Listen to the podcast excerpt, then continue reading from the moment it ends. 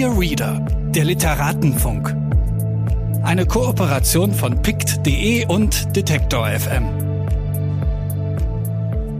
Herzlich willkommen. Mein Name ist Mascha Jakobs und ich spreche in diesem Podcast mit Autorinnen und Viellesern über ihre Lesebiografie, darüber, wie das Lesen ihr Schreiben bestimmt, wie sie ihr Bücherregal organisieren und was sie am liebsten lesen. Bitte widmen Sie Ihre Aufmerksamkeit unserem Werbepartner. Dieser Podcast wird ermöglicht durch mojoreads.de. Mojo ist der neue Bioladen für Bücher im Netz. Hier findet ihr alle Bücher, ob Print oder E-Book. Ihr könnt sie an jeder beliebigen Stelle Probe lesen und euch auf der Plattform über das Gelesene austauschen. Wer Bücher empfiehlt, die dann gekauft werden, verdient 10% mit. Für Rezensionen und Kurzbesprechungen bekommt ihr Credits, die ihr dann wieder für neue Bücher auf der Plattform ausgeben könnt.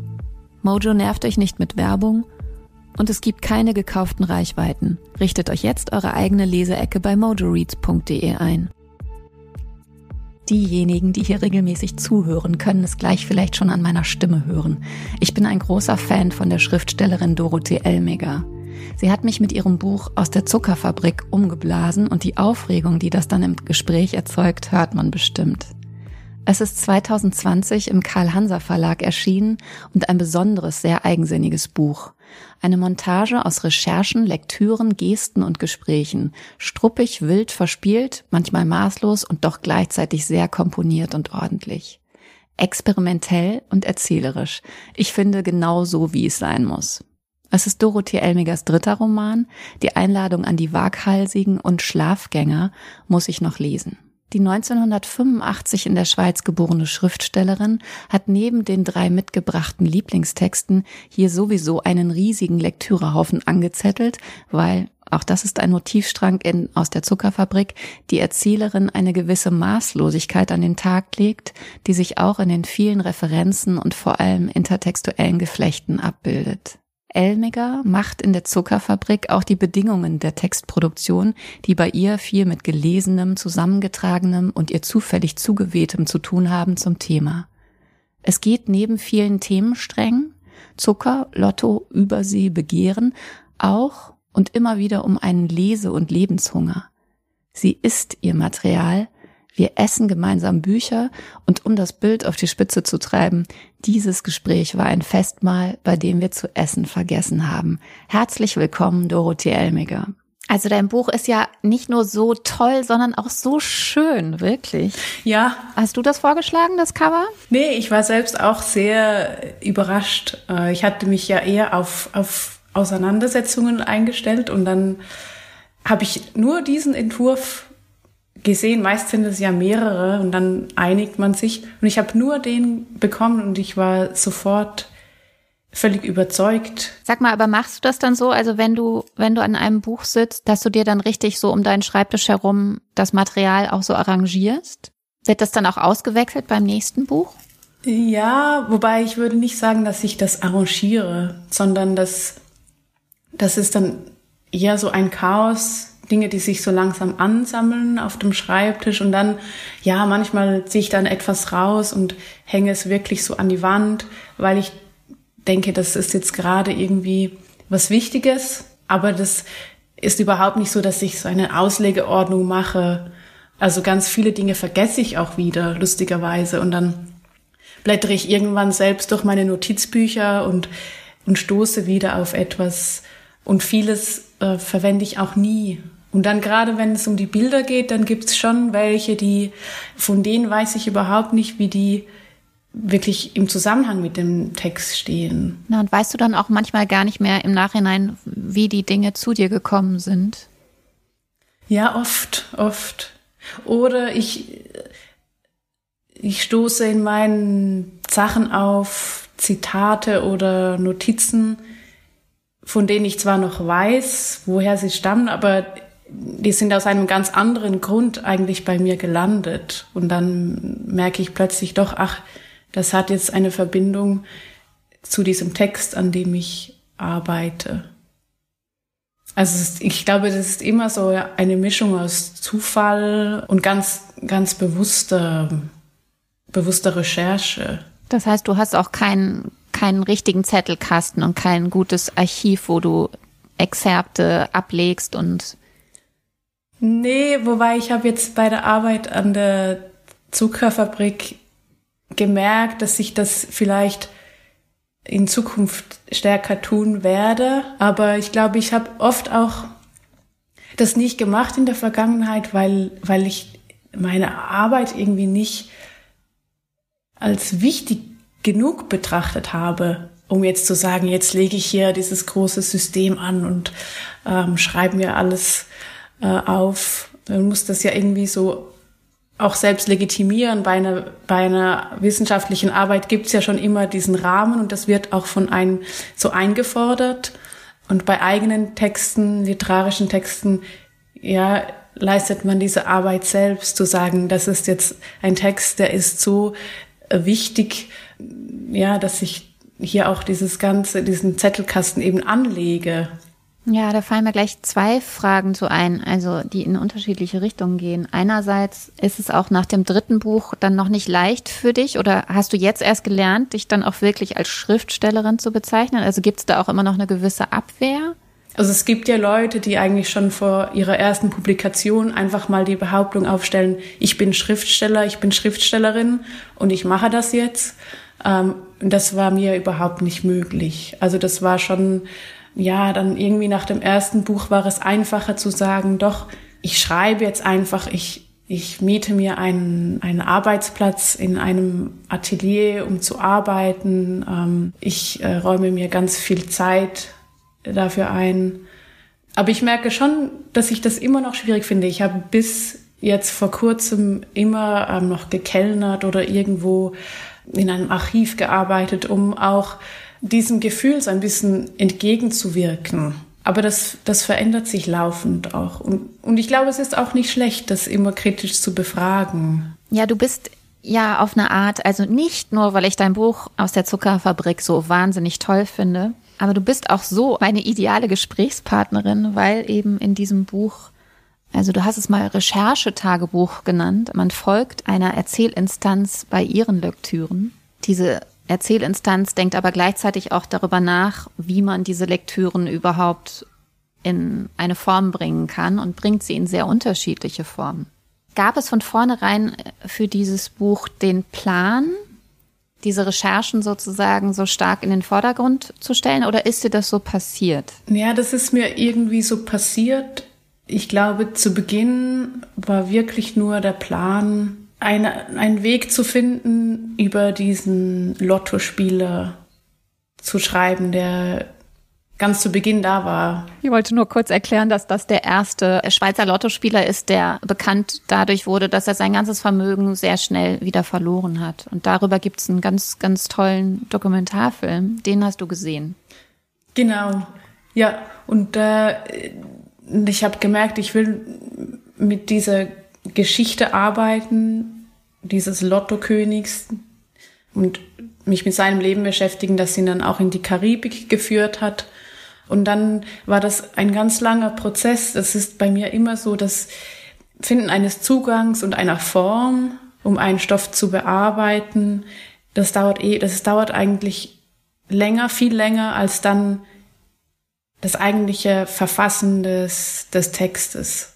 Und das war dann so, dass ich erst gemerkt habe, es gibt ganz viele Schwierigkeiten. Es ist ein Mensch, der tatsächlich gelebt hat, wie geht man um mit, mit so einer Geschichte? Kann man sich das so nehmen? Was sind die ethischen äh, Fragen, die sich da stellen? Und dann ähm, habe ich aber auch gemerkt, dass, dass es eben nicht bei dieser Geschichte bleiben kann oder dass da eben ganz viele andere Geschichten mit reinkommen wollen in diesem Text.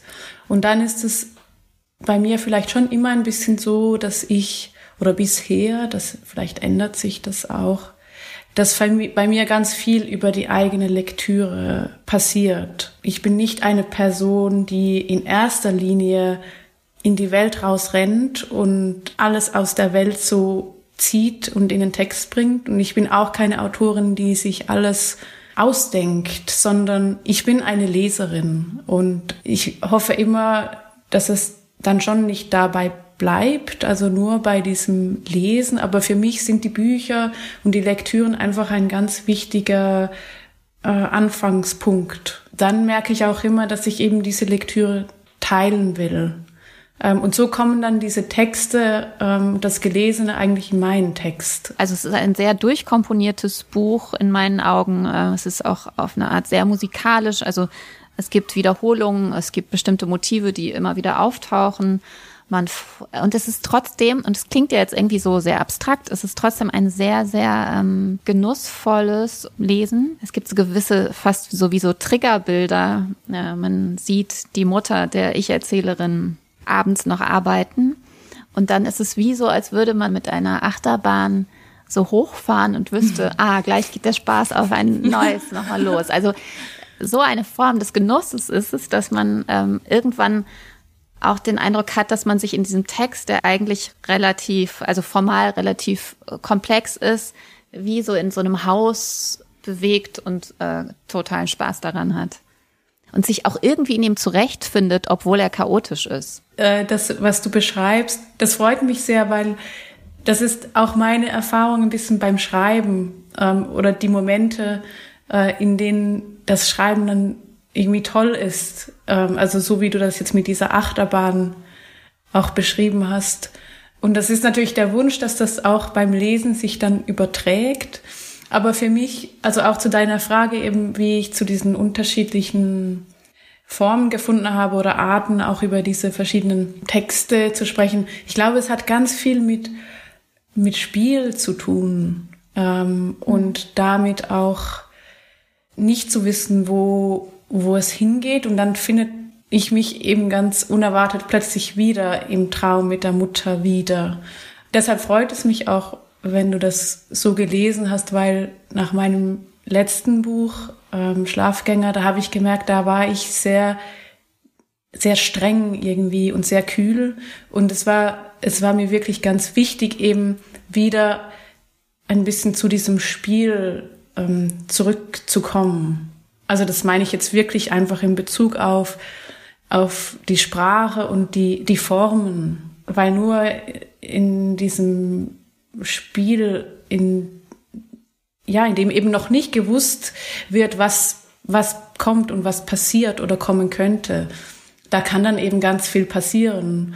Und da werde auch ich überrascht. Ähm, und die Träume, die immer wieder im Text vorkommen, die sind ein gutes Beispiel dafür, weil um einen Traum zu erfinden, glaube ich, ist es unerlässlich, dass man, dass man total erstmal total loslässt und einfach ja die Assoziation ähm, und auch der Spaß daran, die Dinge zu erfinden, zu gucken, ähm, was passiert als Autorin.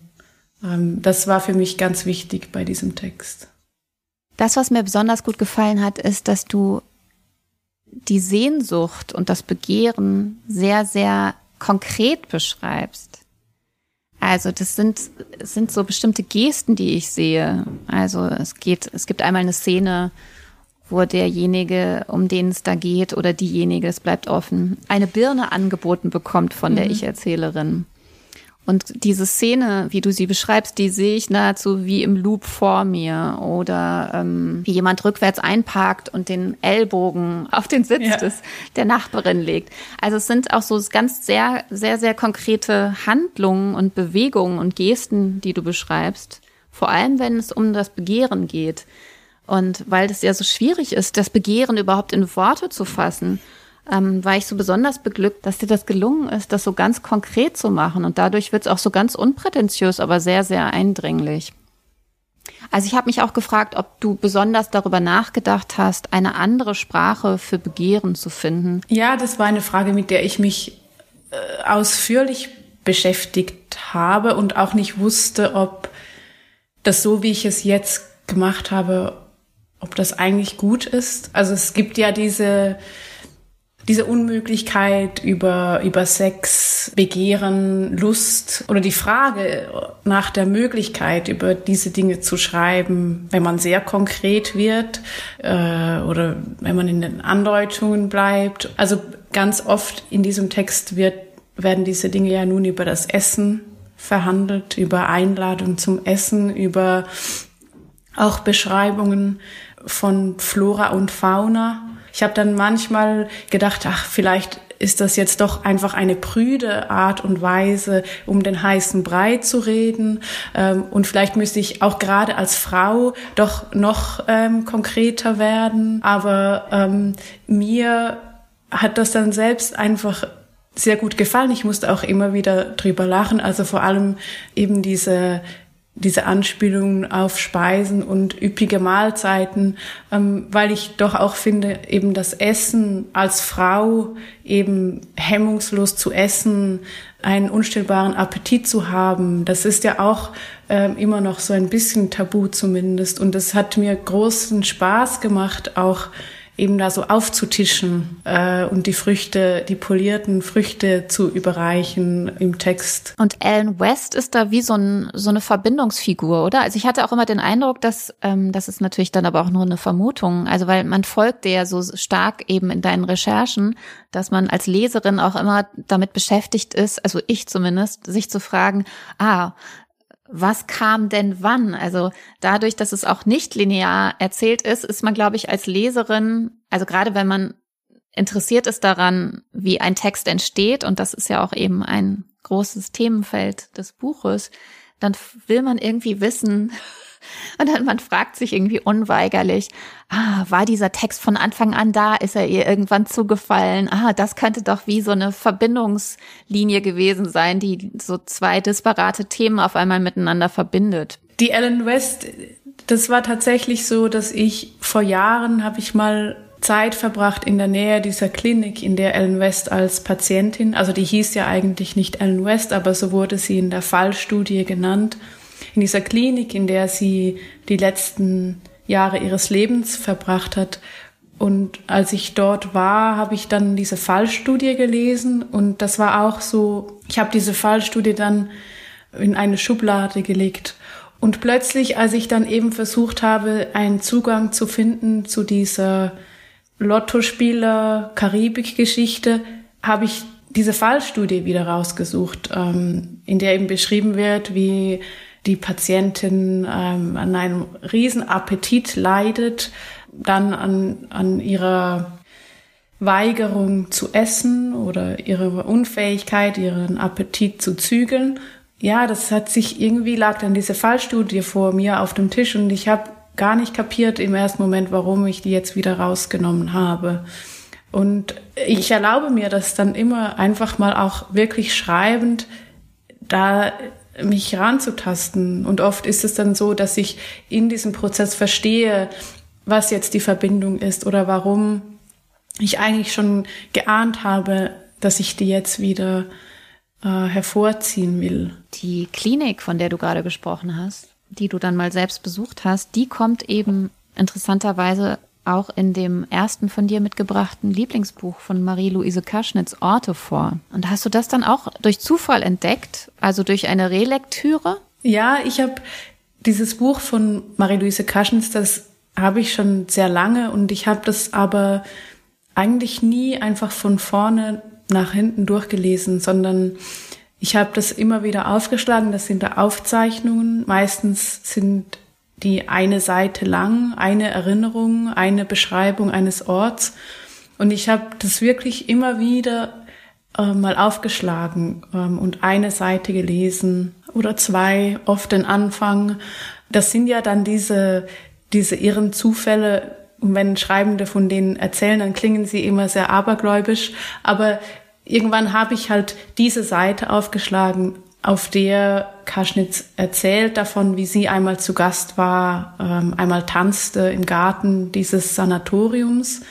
Das war zu der Zeit, als ich an dem Manuskript saß und noch ganz zu Beginn nicht wusste, ja, wie das jetzt alles irgendwie aussehen könnte. Und da diese Beschreibung von Kaschnitz, wie ja ganz viele Beschreibungen, Schilderungen, die sind für mich total elektrisierend ähm, durch ihre Sprache, auch ihren Blick einfach auf die Dinge, die Schönheit auch ihrer Texte. Und ich glaube, da wusste ich sofort, ähm, sie beschreibt da, wie ein, ein Junge in der Nacht, während die Leute tanzen, durch diesen Garten geht des Sanatoriums und ähm, versucht, einen Baum anzuzünden mit zwei Kerzen. Und das fand ich so ein, ein wahnsinniges Bild, eigentlich ein sehr kleines Bild. Wahrscheinlich ist das an diesem Abend ja gar niemandem aufgefallen. Für mich, so beschreibe ich das auch in dem Text, war das aber wie so ein Signal eben oder so eine markierte Stelle und dann habe ich damit eigentlich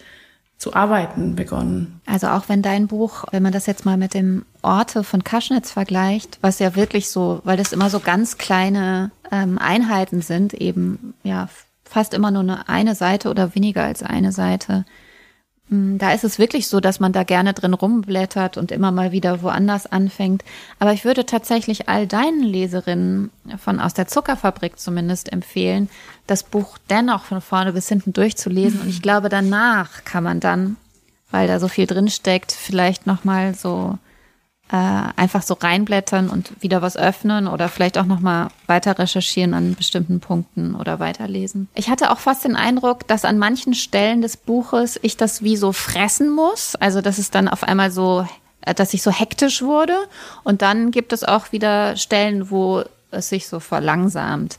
Und das ähm, ist ja auch, glaube ich, beim Lesen interessant. Also ich meine, man liest natürlich ja auch nicht jedes Buch immer gleich, ne? also auch wenn man es mehrfach liest, aber ich finde auch, manche Bücher brauchen ein schnelles Tempo und manche sind ganz, ganz langsam und werden von mir immer zugeklappt und brauchen Zeit mhm. und brauchen vielleicht auch mehrere Anläufe. Kannst du das für dich auch sagen, ob du merkst, dass es so unterschiedliche Geschwindigkeiten beim Lesen gibt?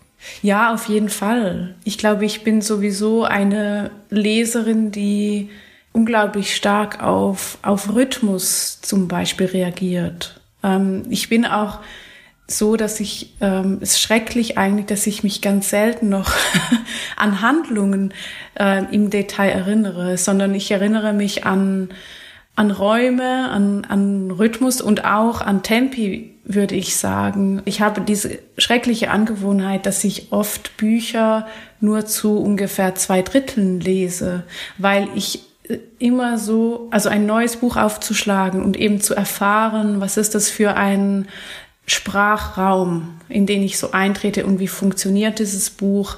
Das ist für mich eine unglaubliche Erfahrung.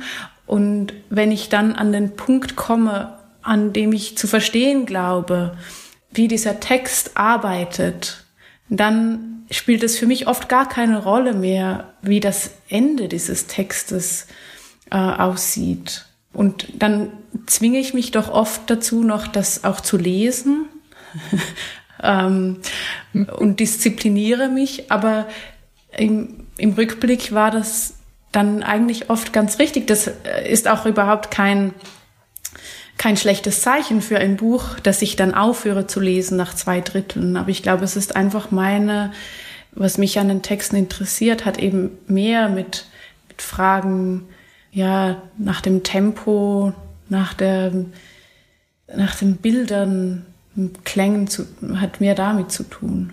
Aber man trägt sich natürlich auch immer total stark in Texte mit hinein und kann die ja auch zweimal ganz unterschiedlich lesen, ähm, je nachdem, wo man liest und in welcher Verfassung man das tut. Hast du auch so Bücher, die du ganz funktional benutzt? Oder du einfach weißt, ähm, in dem und dem Zustand kann ich höchstwahrscheinlich dieses Buch öffnen und es wird mich in einen bestimmten Zustand versetzen? Ja, ich, ich habe solche Bücher zum Beispiel und das Orte-Buch von Marie-Louise Kaschnitz gehört dazu, aber das tue ich wirklich als Autorin, nicht als Leserin, weil ich mich jetzt in eine bestimmte Stimmung bringen, transportieren möchte. Dafür würde ich dann wahrscheinlich eher Musik hören. Als Schreibende ist es schon oft so, dass ich zu Büchern greife, weil, weil ich eine bestimmte Energie in ihnen finde, ähm, die ich dann in meine Energie verwandeln kann in meinem Text. Was nicht heißt, dass ich dann äh, versuche, diesen Ton zu imitieren, aber es gibt einfach Texte, die haben so eine Spannung, die, die lese ich dann und denke auch sofort, ich möchte jetzt schreiben, jetzt setze ich mich hin und schreibe. Und, und so gesehen, ja, benutze ich dann schon gewisse äh, Bücher dafür, mein eigenes Schreiben so anzukurbeln, meinen Schreibhunger. Kannst du das beschreiben, was eigentlich an der Kaschnitz so toll ist? Sie ist eine unglaubliche Stilistin, finde ich. Oftmals ist der letzte Satz eines solchen Textes, das ist so ein, ein, ein Abschluss, da, das ist ein Musikstück, das einfach punktgenau endet äh, oder noch mit einem kurzen Nachschub. Und dann habe ich jetzt auch beim Lesen aber wieder gedacht, auch weil ich jetzt ähm, noch mal sehr viele dieser Texte gelesen habe, also diese Schönheit, ähm, auch ihre ihre Liebe zu dieser Schönheit, da bin ich natürlich manchmal auch skeptisch. Also wenn sie sogar noch in den Ruinen äh, in Frankfurt, den Kriegsruinen noch das Schöne sieht und also eine Ästhetisierung dieser Zerstörung. Wenn man viele dieser Texte auf einmal liest, dann wird man auch irgendwie so betrunken von dieser Schönheit, ähm, dass es manchmal dass man dann zu, zu betrunken davon ist und nicht mehr mehr möchte. Und ich glaube, vielleicht etwas, was, was sie auf ganz vielen Ebenen macht, was ich ein ganz tolles Prinzip finde, ist, dass sie, dass sie Regeln aufstellt und diese Regeln dann auch bricht. Ich glaube, das macht sie auf der Satzebene, aber dann, also nur schon die Behauptung Orte und dann ein Ort kann aber auch ein Korridor sein in ihrem Berliner Haus ihrer Kindheit oder es ist manchmal nur ein Gefühl oder ein Baum. Also sie auf vielen Ebenen stellt sie solche Regeln auf und dann als Leserin, wenn ich dann eben feststelle, jetzt, jetzt bricht sie diese Regel oder sie dehnt sie oder es kommt plötzlich noch was anderes rein, das ist ein, eine tolle Leseerfahrung. Und das spricht auch für ihren Humor, den ich auch ähm, lange Zeit, also wenn man sie so als Schullektüre, also ich kannte sie zunächst äh, aus der Schule durch so Gedichte. Und dann kannte ich, glaube ich, eine ähm, Kurzgeschichte, da habe ich das alles überhaupt nicht verstanden. Ich habe erst über dieses Buch verstanden, dass es auch eine wahnsinnig lustige Person mhm. ist. Ja. Weißt du, wann du äh, Marie-Louise Kaschnitz das erste Mal entdeckt hast? Ja, ich habe vor Jahren, vielleicht zehn, zwölf Jahren mal die Beschreibung eines Dorfes zufällig irgendwo in die Finger gekriegt. Und das ist ja so ein ganz dünnes Büchlein, in dem sie einfach ein, ein Dorf beschreibt, immer wieder. Und dann habe ich länger nichts mehr von ihr gelesen. Ich habe vieles nicht gelesen, was sie geschrieben hat. Ich habe eigentlich ihre Gedichte nicht, nicht studiert. Ich kenne vor allem Kurzgeschichten von ihr. Das dicke Kind, das ist eine meiner liebsten Kurzgeschichten, die auch in der Zuckerfabrik kurz erwähnt wird. Und dann diese, diese Aufzeichnungen, die ich gelesen habe. Aber ich kann nicht von mir behaupten, dass ich ihr Werk in- und auswendig kenne. Warst du als Kind auch schon eine Vielleserin? Ja, äh, zumindest meine Eltern, die sagen immer, ich hätte immer sehr lange in irgendwelchen Ecken gesessen und gelesen. Äh, in meiner Erinnerung habe ich sehr lange vor, vor allem äh, Comics gelesen. Ich bin auf dem Dorf aufgewachsen und irgendwann wurde dort eine Bibliothek eröffnet und da habe ich mich ähm, schon durch so die ganzen dann so Kinder- und Jugendbücher gelesen, aber ich hatte so eine große Liebe für Comics, die auch mein Vater mit mir geteilt oder mir vielleicht auch so ein bisschen vererbt hat. Doch, ich habe sehr viel gelesen. Ähm, ich glaube, so auf dem Dorf ist das Lesen ja auch für viele eine, eine wichtige Sache, weil das irgendwie auch so Tore sind, die Bücher. Ich dachte gerade wegen Comics, ich fand es auch so toll, ähm, ich habe so ein Zitat von Marie-Louise Kaschnitz gefunden. Also jetzt mal entgegen ihrer wirklich äh, stilistisch auch immer so ausgefeilten Schreibweise und eben ihrer Herkunft, äh, die das Ganze ja auch erklärt, ist sie eben teilweise auch so lustig und ähm, hat auch Spaß an so ähm, comichaften ähm, Einschüben. Da sagt sie, meine Erfindungsgabe ist gering. Ich sehe und höre, reiße die Augen auf und spitze die Ohren, versuche, was ich sehe und höre zu deuten, hänge es an die große Glocke, bim bam. Und ich meine, sie hängt eigentlich nie irgendwas an die große Glocke. Das fand ich auch schon ganz lustig. Äh, sie ist ja so wahnsinnig bescheiden und so alles so ist irgendwie so im richtigen Maß. Ja, ja. ähm, das trifft sich ja auch ganz gut mit deiner Beobachtung, dass sie gerne Regeln aufstellt, die sie dann ja, bricht. Ja, das stimmt. ein gutes Zitat. Ja, aber wirklich ein fantastisches Buch. Das muss eigentlich jeder zu Hause haben. Also das ist auch fast wie so eine, ähm, so eine Hausapotheke, die man braucht. Mhm. Dieses Buch Orte. Marie-Louise Kaschnitz äh, war von 1973. Ähm, vielleicht gehen wir noch einen Schritt zurück. Du hast noch ähm, von William Faulkner As I Lay Dying mitgebracht und das ist 1930 erschienen. Und das ist formal auch total interessant. Weil es ist ein, ähm, ein multiperspektivisches Erzählen. Es sind 14 verschiedene Erzählerinnen. Aber kannst du mir zum Einstieg erzählen, wann du das zum ersten Mal gelesen hast und wer dich darauf aufmerksam gemacht hat? Wie du darauf mhm. gekommen bist? Ja, das habe ich lustigerweise erst vor zwei Jahren gelesen. Irgendwie hatte ich nie jetzt so die Lust verspürt, Faulkner zu lesen, aber doch immer gedacht, na ja, irgendwann werde ich das schon noch tun. Und ähm, als ich vor zwei Jahren ungefähr in New York war, habe ich das ähm, so gebraucht, gekauft und gelesen und war total aus dem Häuschen, weil ich eben überhaupt nicht gewusst hatte, was dieser Faulkner macht. Also das war meine Ignoranz. Und ich fand das auch wieder ähm, zu einem großen Teil aus einer musikalischen Perspektive einfach total verrückt. Also ich habe das gelesen, also wie auch bei Kaschnitz, da, das ist für mich manchmal wie so, als würde ich diese Texte so trinken. War das auch bei Faulkner, wobei das auch ein schwieriger Text ist für mich, ähm, jetzt nicht äh, auf Deutsch zu lesen. Da, das Vokabular ähm, ist kein einfaches manchmal war das schon auch so ein Dechiffrieren, ein, eine detektivische Lektüre, um, um diesen Text wirklich zu verstehen.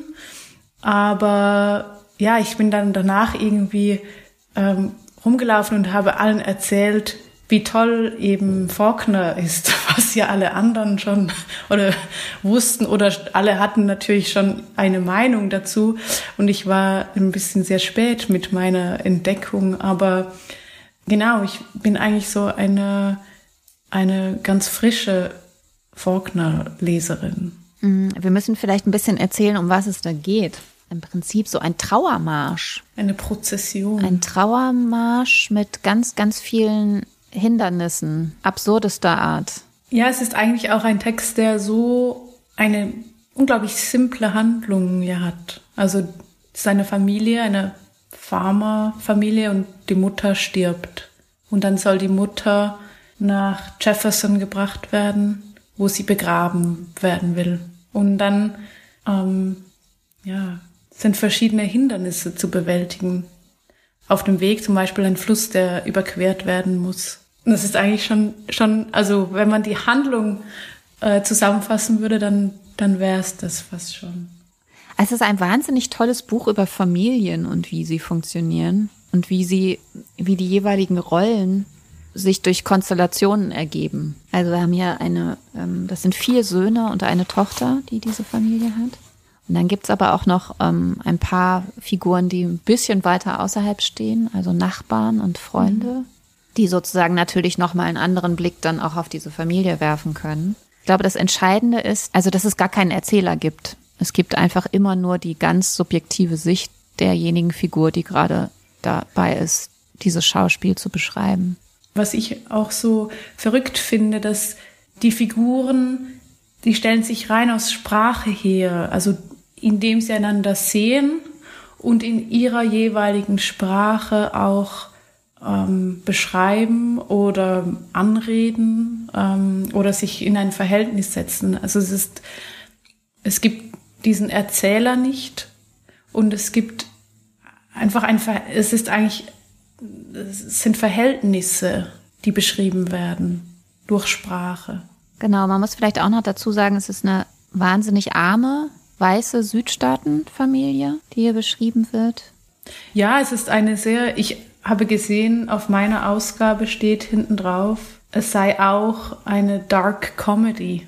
Und ich habe das, ich ganz selten nur so gelesen. Ich fand es eine, ich finde es eine sehr tragische Geschichte, eine, eine Riesentragik eigentlich, diese, diese Armut der Familie und wie das dann eben auch die Familie so verroht, also und wie es eben keinen Umgang gibt ähm, mit diesem Tod der Mutter. Also es gibt keine, die Trauer findet nur in Nebensätzen eigentlich statt oder in, in, in, in Symbolen. Also, aber es gibt keine Möglichkeit für die Familie als Familie ähm, mit diesem Tod umzugehen. Und die Verhältnisse ähm, in denen sie leben, zwingen sie auch dazu, so zu verfahren. Also auch ganz, ganz praktisch mit diesem Körper der Mutter und diesem Sarg so zu verfahren, ähm, wie sie das tun. Also auch eine Grobheit, die, die, die den Umständen geschuldet ist, in denen sie sich wiederfinden. Aber dass sie es eben nicht schaffen, auch einander aus dieser Situation rauszuhelfen, ist, fand ich sehr tragisch. Also das hat mich auch eben sehr beeindruckt an diesem Text, dass, dass er diese Traurigkeit vermittelt und mich auch sehr berührt, aber eben nicht durch eine möglichst intensive Schilderung dieser Emotionen oder eine realistische Beschreibung dieses Tods und seiner Folgen, sondern eben es ist ein sehr experimenteller Text. Und ähm, ich würde sagen, dass, dass er es schafft, eben diese Dinge zu vermitteln durch, durch die formalen Entscheidungen, durch die, die Wahl auch der, der Symbolik und der, ja, manchmal ist es tatsächlich auch der Rhythmus. Auch bei ihm finde ich, dass es die Kapitel manchmal so lapidar enden, aber so, dass es äh, mich wirklich trifft ja, wie, wie so ein Schlag. Und ich glaube, das, das hat mich sehr gefreut, auch zu sehen, dass das würde auch so ein bisschen meine Theorie bestätigen, dass es eben manchmal möglich ist, sehr viel mehr zu erzählen oder zu transportieren, ähm, wenn eben verzichtet wird auf einen Realismus ähm, und man in die Abstraktion geht oder eben einen Umweg macht. Ähm, und ich finde, dass in diesem Text bestätigt sich das für mich zumindest. Stimmt, absolut. Es gibt ja auch in dem Text total viele Lücken.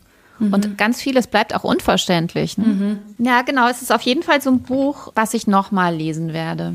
Ich habe jetzt auch ähm, vor unserem Gespräch nochmal gelesen und ich finde bei solchen Büchern, bei denen das Lesen auch wirklich Arbeit ist, in dem Sinne, dass man eben nicht alles versteht und sich so rantastet und die Dinge plötzlich klar werden, ähm, da ist es irgendwie schon toll, auch das noch einmal zu lesen. Ähm, mit dem Wissen, das man eben schon hat von der ersten Lektüre und das dann zu ergänzen oder zu revidieren. Ich lese äh, ganz selten Bücher zweimal. Ja. Aber hier ähm, war das jetzt eine ganz tolle Erfahrung.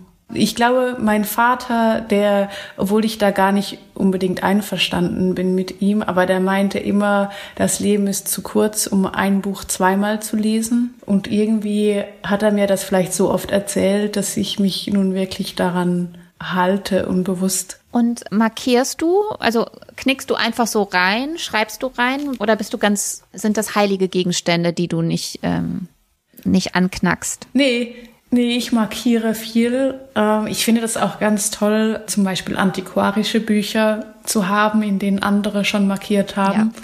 Ja. Äh, das finde ich eigentlich super. Und äh, ich finde Bücher, die, es gibt schon Bücher, die, die ich auch einfach ganz schön finde und sehr sorgfältig behandeln will, aber ich bin da schon für einen gewissen Pragmatismus. Also ich finde auch, dass ich ja arbeite mit den Büchern und weil ich eben grundsätzlich nicht so ein gutes Gedächtnis habe, ist es auch eigentlich ganz wichtig, dass ich eben in die Bücher reinschreibe. Und wie sortierst du die in deinem Regal? Ja, zurzeit sind die nicht sehr sortiert. Ich habe äh, eine Weile lang aus, aus purer Faulheit, als ich umgezogen bin und nicht alphabetisch ordnen wollte, weil das so lange dauert, habe ich die nach Farbe geordnet, weil ich dachte, ich würde mich an die Farben der Bücher erinnern und würde sie so relativ schnell finden. Aber das wurde von meinen Gästen immer als eine Art Lifestyle-Entscheidung verstanden, was mir dann peinlich war, sehr ja. unangenehm ja. war, oft sehr chaotisch. Ähm, ich habe kürzlich entdeckt, dass ich im Keller noch einige Kisten mit Büchern habe, die ich oft gesucht und nicht gefunden habe. Und jetzt weiß ich wieder, wo sie sind. Ja, also ich mache das ja auch nach Farben, weil ich mich tatsächlich an die Farben halt am besten erinnern kann. Und ich kenne das Gefühl, wenn dann jemand hier reinkommt und einfach nur denkt so, oh Gott. Also mir ist es dann auch peinlich, dass man das als prätentiös ähm, lesen könnte. Ja. Aber gut, egal. Ich mache das jetzt einfach so. Aber was daran wirklich toll ist, dass ja dann die Bücher so Verwandtschaftsbeziehungen aufbauen. Also einfach, weil sie ja dann ja. da so zufällig nebeneinander stehen ähm, sprechen sie ja doch irgendwie miteinander. Also mhm. jetzt hätten wir noch ein bisschen mehr Zeit in diesem Leben, hätten wir mehrere Leben, dann könnte man sie auch noch mal einfach nur nach Verwandtschaftsbeziehungen lesen. Ja, ja. Wir müssen zum dritten Buch kommen. Also ich habe natürlich ein bisschen recherchiert. Niklaus Meyenberg, das ist wahrscheinlich ein super, super, super bekannter Journalist in der Schweiz, von dem ich wahrscheinlich nur noch nie gehört hatte. In der Schweiz ist er sehr bekannt, war, er lebt ja nicht mehr, war sehr, hat auch sehr stark polemisiert, war sehr umstritten.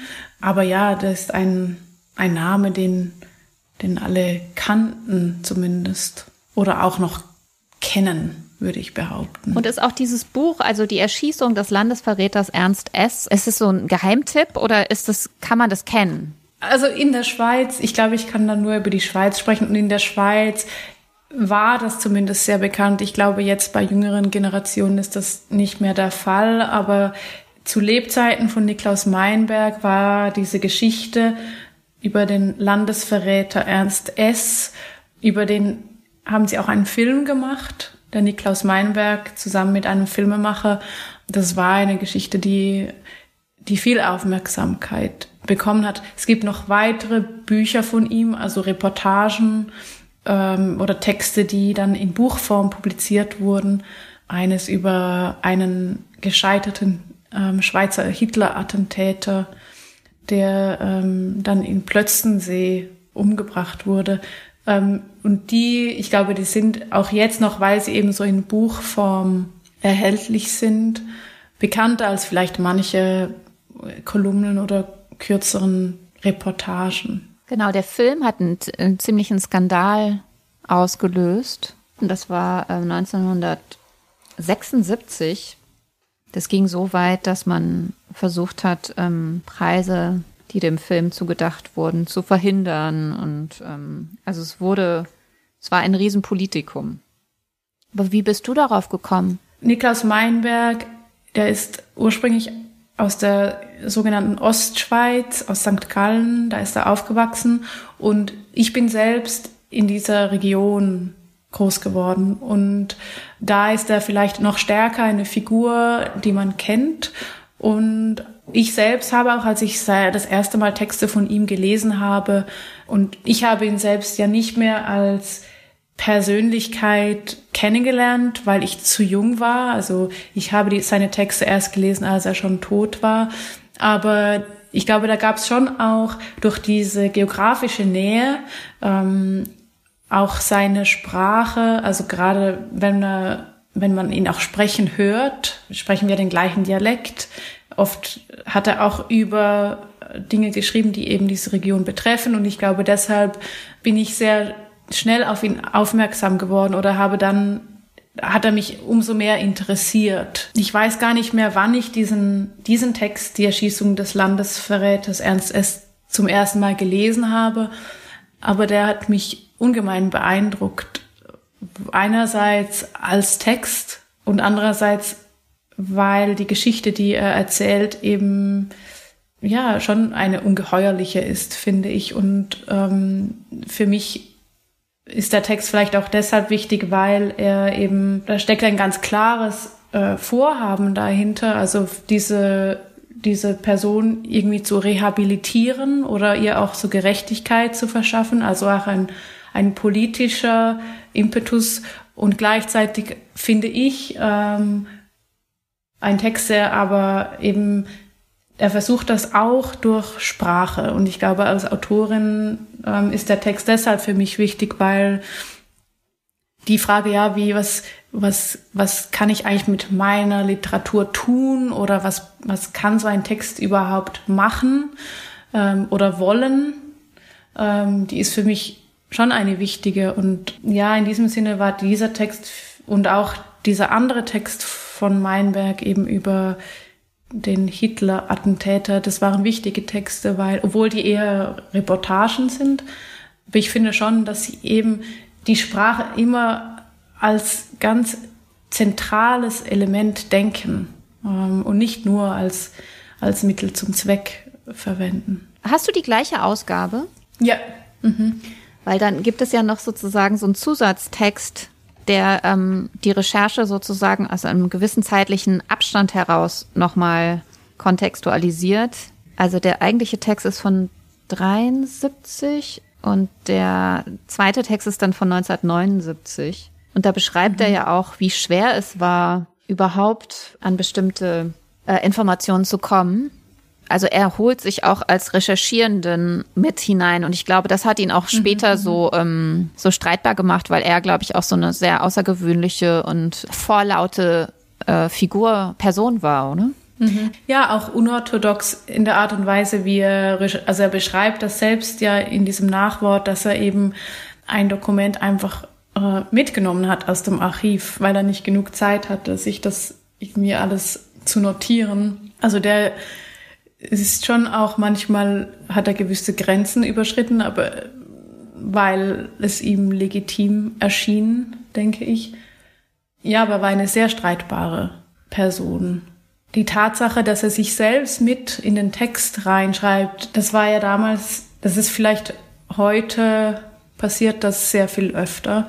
Ich denke, zu seiner Zeit war das schon auch ein außergewöhnlicher Zugriff vielleicht. Also dass er auch in diesem Text dann zum Beispiel seine eigene Herkunft in dieser Stadt ähm, vergleicht mit der dieses ähm, sogenannten Landesverräter. Also dass er auch eben seine eigenen Bedingungen so offenlegt. Das ist etwas, was ja auch mich immer wieder beschäftigt bei meinen Texten. Und deshalb ähm, ja, finde ich eben diesen Text als Text auch ähm, so toll, weil ich eben bei ihm auch finde, es gibt eben diesen, diesen Humor und dieses Spielerische, obwohl das, das Thema unglaublich ernst ist und, und tragisch, aber in der Sprache gibt es, äh, er wendet die Dinge, er, er nimmt die Sprache dieser Akten und er dreht sie um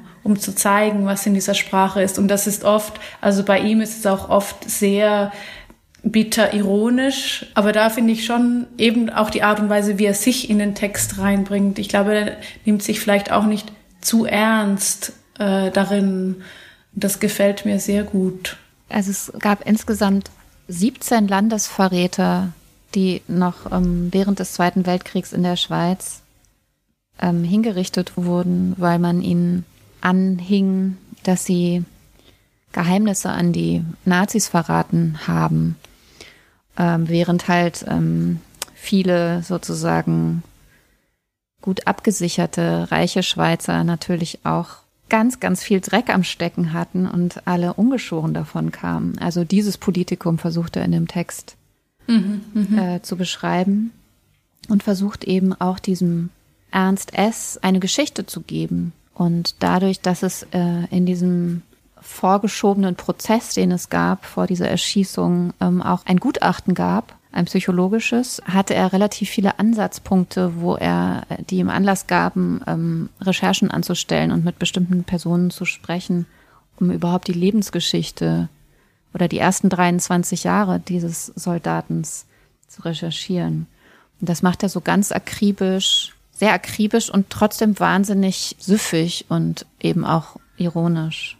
ich finde, er ist diesem Ernst es sehr zugeneigt in der Weise, dass er, er will ihm gerecht werden und er ist auf seiner Seite. Ähm, mhm. Wie er immer auf der Seite jener ist, die eben nicht über Macht verfügen oder eher sich so am Rand der Gesellschaft auch wiederfinden. Und ich glaube, es interessiert ihn schon sehr dieses ganz konkrete Leben dieses jungen Mannes. Und gleichzeitig, ja, ist es ja dann, je länger man liest, desto stärker eröffnet er eben auch diese Perspektive auf eine Gesellschaft, in der sich so ein Fall eben ereignen kann und was das für Strukturen sind, die das, die das ermöglichen, dass eben ein einfacher 23 Jahre alt war, glaube ich, der irgendwie vier Granaten gestohlen hat und weitergereicht hat, die nicht mal geheim waren, dass der dann zum Tode verurteilt wird und dass ähm, die offiziellen Waffenlieferungen an Deutschland aber gar kein Thema sind oder dass Leute, die eben aus politischen Gründen und nicht nur aus, um sich ein paar Franken dazu zu verdienen, eben Beziehungen unterhalten haben zu deutschen Nationalsozialisten, dass das eben dann kein Thema ist ähm, oder dass denen eben nichts widerfährt. Und das finde ich auch schon, also dass eben beides in diesem Text zu haben, diese Geschichte, die er wirklich sehr akribisch ja recherchiert und erzählt, ähm, diese Lebensgeschichte, diese kurze und dann aber auch dieses gesellschaftliche äh, Panorama dieser 40er Jahre in der Schweiz dass er das so schafft, das zu verbinden, das, das finde ich sehr beeindruckend. Absolut. Und dann zieht das ja im Prinzip noch sozusagen in die 70er Jahre rein, weil eben der, der Druck, der dann auf ihn ausgeübt wird, nachdem er das recherchiert hatte und das aufgeschrieben hatte, ja auch sehr ähm, bezeichnend war. Ja, total toller Text, also ähm, sehr eigen auch, finde ich. Ja, es sind auch, also ich kann auch wirklich diese Filme sehr empfehlen, die beiden Filme, die auch für die Zeit, in der sie entstanden sind, sehr außergewöhnlich sind, finde ich, die eben diese Recherche eigentlich dokumentieren. Für mich war es gar nicht so einfach beim Lesen festzustellen, was war jetzt zuerst, dieser Text oder der Film. Bei dem anderen Buch ist es noch stärker so, weil da wird vor allem Material im Buch präsentiert über diesen, äh, zu diesem Hitler-Attentäter, der auch ein ganz junger Mann war, ähm, ein religiöser Mann, da gibt's Gespräche mit Familienangehörigen, auch Akten, Briefe, die er aus dem Gefängnis in Plötzensee dann in die Schweiz geschrieben hat. Und der Film, der fügt dann dem nochmal eine Dimension hinzu. Für mich ist das eben der, der Text auch ganz spannend, weil das fällt mir jetzt eigentlich erst ein. Der, es wird ja immer beschrieben, dass er da unten in diesem sogenannten Sitatobel gearbeitet hat, ähm, oder auch seine, seine Brüder vielleicht. Es wird ja immer dieses Sittertobel erwähnt. Und mein Großvater, der hat eigentlich am, am Rande dieses Tobels gewohnt.